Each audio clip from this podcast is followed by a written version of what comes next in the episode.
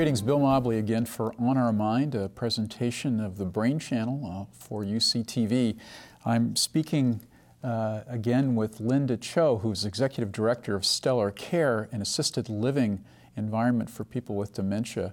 And uh, we want to now talk, Linda, a little bit about the environment of assisted living. Uh, what kinds of folks are there?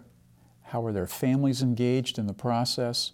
And what are your goals for assisted living for those with dementia?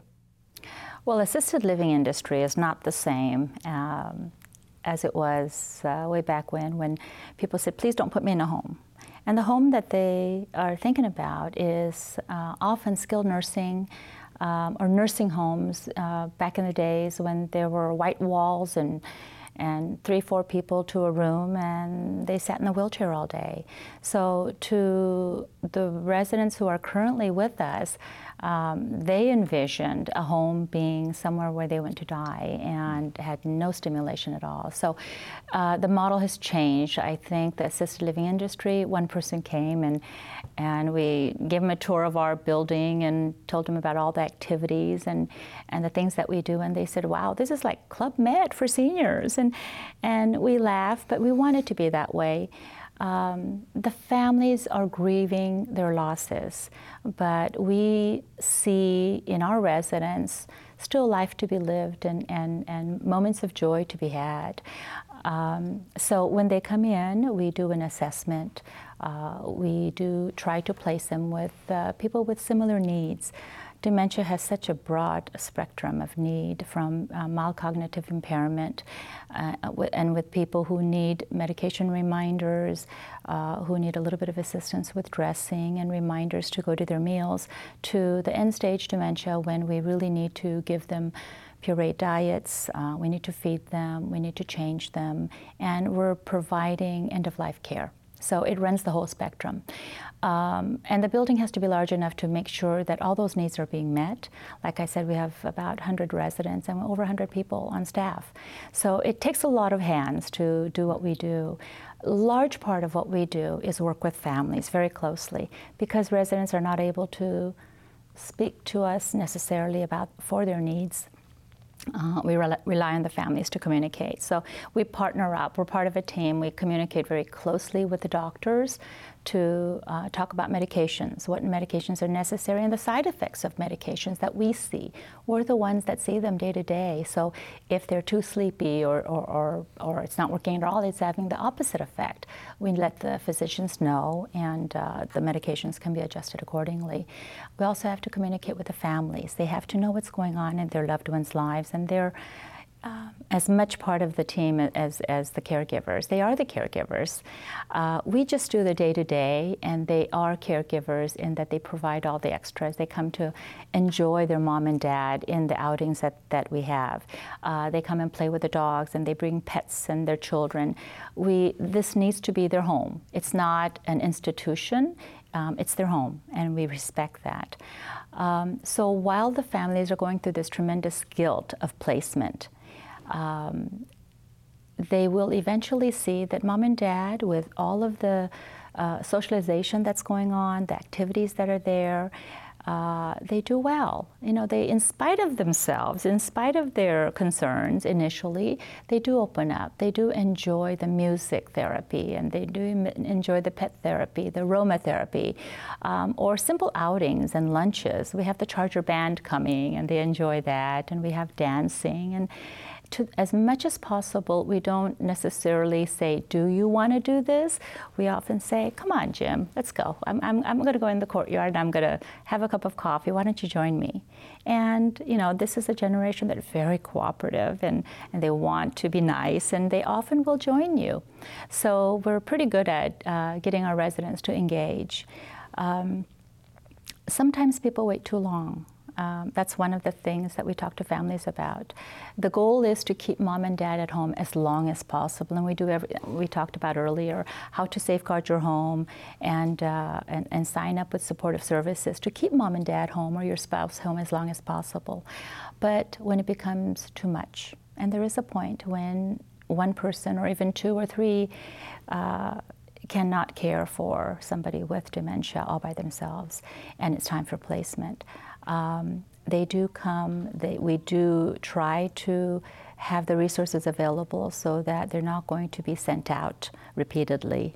Toward the end of life, we do work with hospice. We suggest families investigate hospice care so that there's not a disruption in their life and uh, they can have end of life care in the community as well. And disruptions are a problem, are they not? Uh, changing a venue, changing where a room is, even changing the way the room is organized can be upsetting and absolutely. disorienting. Absolutely, absolutely.